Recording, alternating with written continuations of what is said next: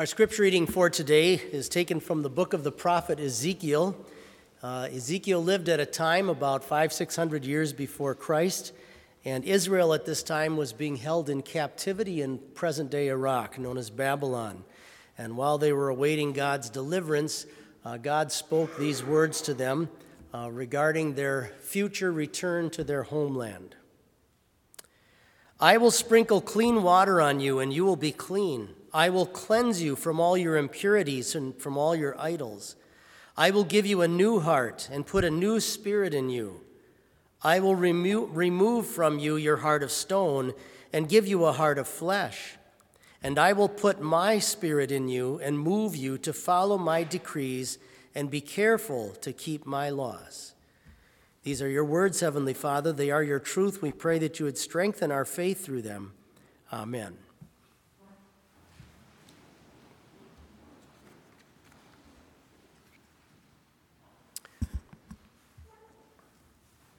Years ago, a young student came to see me. was only a freshman at the time, and she um, had some questions for me.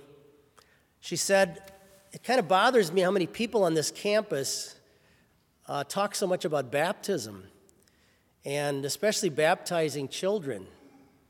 And I, I want to give a paper. I'd like to write a paper that shows that we shouldn't do that.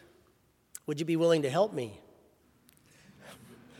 And I said, Well, I said, um, I said, how about if you come in my office this week and I'm going to print off every Bible passage there is that deals with baptism, and then we can talk through them. Okay. So she came in. We went through all of those passages and walked through each one and looked at what it says. And at the end of it, she said, Well, this isn't going to help me at all. and I said, I said, Well, the Bible pretty clearly uh, does talk about baptism as a powerful way that God can give faith. And she said, Well, I'm a Christian and I've never been baptized. I don't get what the big deal is. And I said, Hasn't your pastor ever talked to you about baptism? No. I said, Don't you ever have baptisms at your church? No. We just don't even talk about it. What is the big deal with baptism? And she was very puzzled by the whole thing. A couple years later, she came back and was all excited to tell me one day, I got baptized. By the way, I got baptized. In front of us, the words from Ezekiel have kind of a veiled reference to the coming sacrament of baptism that God would use in the New Testament church. And what's being described here is really how God Himself converts people to faith and gives them faith in the Savior. And uh, so we have sort of a, a dual prophecy, you might say, uh, that's found in this, in this text from the prophet Ezekiel. But it's a clear description of how God creates his church of believers in the world. The Hebrew here is very emphatic. It tries to really emphasize that the work in this is on God. God is saying, I will, I will, I will. He's the one who sprinkles us with water. He's the one who cleans us. He's the one who gives us a new heart, puts his new spirit within us, gives us hearts of flesh, causes us to walk in his statutes and do them. He's the one who claims us from having possibly gone off to other gods. And one of the reasons God needs to consistently throughout Scripture claim credit for our conversion is because we are a bunch of thieves. We like to take credit and steal from God the Holy Spirit, steal from Him the responsibility for the fact that we have faith in our hearts, as if somehow we have done this. It's a very natural thing inside of us. And we see that even with our first parents. They were tempted to want to be like God. We're tempted in the realm of conversion to want to be like God, to take credit for the fact that we are believers in Christ. Now, the Bible always describes us as spiritually dead. The text here talks about by themselves they had hearts of stone, is the way, the way it's placed. It, imagine for a moment that when Jesus came along that pathway that day and saw the funeral procession for the young man of Nain, that after he brought that young man back to life from the dead and caused him to rise up and gave him back to his mother, imagine if that man turned to the crowd and said, Did you guys just see what I did? Did you just see what I did? How ridiculous that anybody who had been physically dead would, would claim responsibility for the fact that now they're now alive. And the same is true in the spiritual realm. How ridiculous it would be for us to claim that somehow we've taken our stony, dead hearts that had no spiritual life in them and somehow made ourselves believers. Notice that all the credit for this change in a person's heart goes back to God. He's the one who creates that faith inside of us. But sometimes we're even tempted to look at the unbelieving world with a little bit of feeling like, you believe there's still people that think like that?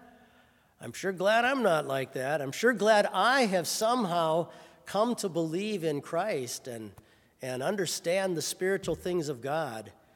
Boy, look at all the people around that, that don't think like that. But think of, think of what our text is saying God would reclaim people away from all of these false idols. That's the same thing he's done for us. What, what, what idol would you or I be bowing down to right now were it not for the work of the Holy Spirit inside of our hearts? Just like a 13 year old boy who's happened to grow up his whole life in extremely wealthy family and has beautiful clothes and all the top fashion designers, making fun of a fellow student in his class who has welfare uh, welfare family and, and, and uh, hand me down clothes. How arrogant to, to think that somehow that this 13 year old wealthy kid is the one responsible for all the things that he's wearing. God was, would have us humbly acknowledge the truth about ourselves that the spiritual life that's taking place inside of us right now that loves Christ, that appreciates Him as our Savior, that's looking forward to going to heaven, that spiritual activity that's going on inside of us, that God is the one responsible for that. And our text says he's not only responsible for what we call regeneration, means, meaning going from being spiritually dead to spiritually alive, not only for your conversion, in other words, that you are a Christian, but all the activity that you do in your life as a Christian, the love you have for the Word of God, the, the desire inside of you to want to follow the commandments of Christ, the, the desire to support His church, all of the spiritual activity that's worked in us and in our lives, even that He claims credit for. Listen to what He says I will move you to follow my decrees. That's why St. Paul said about Christians, we are God's workmanship, created in Christ Jesus to do good works. The story is told of the great artist Michelangelo. Uh, maybe you've heard this before that apparently, when he had carved his Pietà, which is the famous statue of Mary holding the dead Christ, and uh, when he had carved that and was getting near the end of it, he happened to be in a room next door to where it was sitting. And someone came through, kind of touring his studio. And the man giving this little tour saw the statue in front of him. It's a large marble statue. And he gave credit for that statue to somebody else. And Michelangelo overheard this. And so later that night, he went back in and he recarved across the statue a, a uh, kind of like a sash that says, This was done by Michelangelo. He wanted to make sure that nobody claimed the credit. That's how God the Holy Spirit is throughout Scripture with your faith in Christ, with your love for your Savior. He doesn't want anybody else to claim credit for it. He's the one who has put that there inside of you.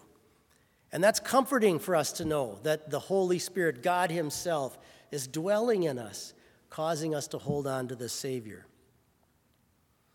When I was in college, I worked at a car dealership in town, and we would occasionally get a trade in car that was kind of run down and not well taken care of.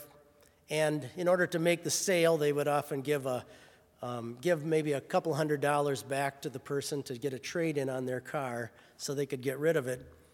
And the owner would often come to me. I was kind of the, the lowest rung in the workers in the garage. And he would say to me, just don't, don't put more than half hour work into cleaning it up because it's not worth it. We're not going to get much for it. And we would maybe sell that car for $500. I remember one day a young man who bought a car like that, and it was kind of a piece of junk, brought it back in a couple months later, and had he fixed that thing up, it was polished and well cleaned up, and He had painted things on it, beautiful. You wouldn't even have recognized the car. You could tell that a, a new owner had taken ownership. And that's how it is with the Holy Spirit when He grabs us and gives us faith in Christ and causes us to appreciate our Savior. It suddenly works a change in our hearts to love God, to produce acts of, of love and kindness back to God and to our fellow man. We can see that with the jailer at Philippi.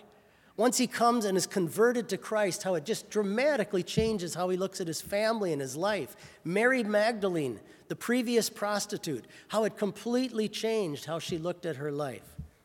It's exciting for God to look down into the hearts and lives of His believers where He has created faith and to suddenly see them loving Christ, loving His Word, loving His kingdom, wanting to follow His commandments, supporting the, the work and the mission of His church, and appreciating being with fellow Christians. Let's never forget that it's a miracle. It's a miracle from heaven that you love this Savior. And someday in heaven, we will sing God's praises for that tremendous gift that we are His children. Amen. Let us rise for prayer.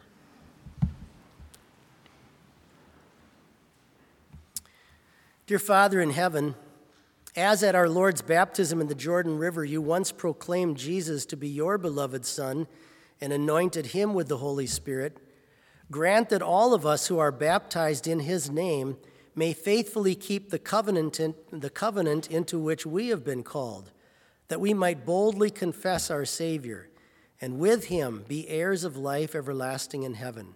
Through Jesus Christ, your Son, our Lord, who lives and reigns with you in the Holy Spirit, one true God, now and forever. Amen.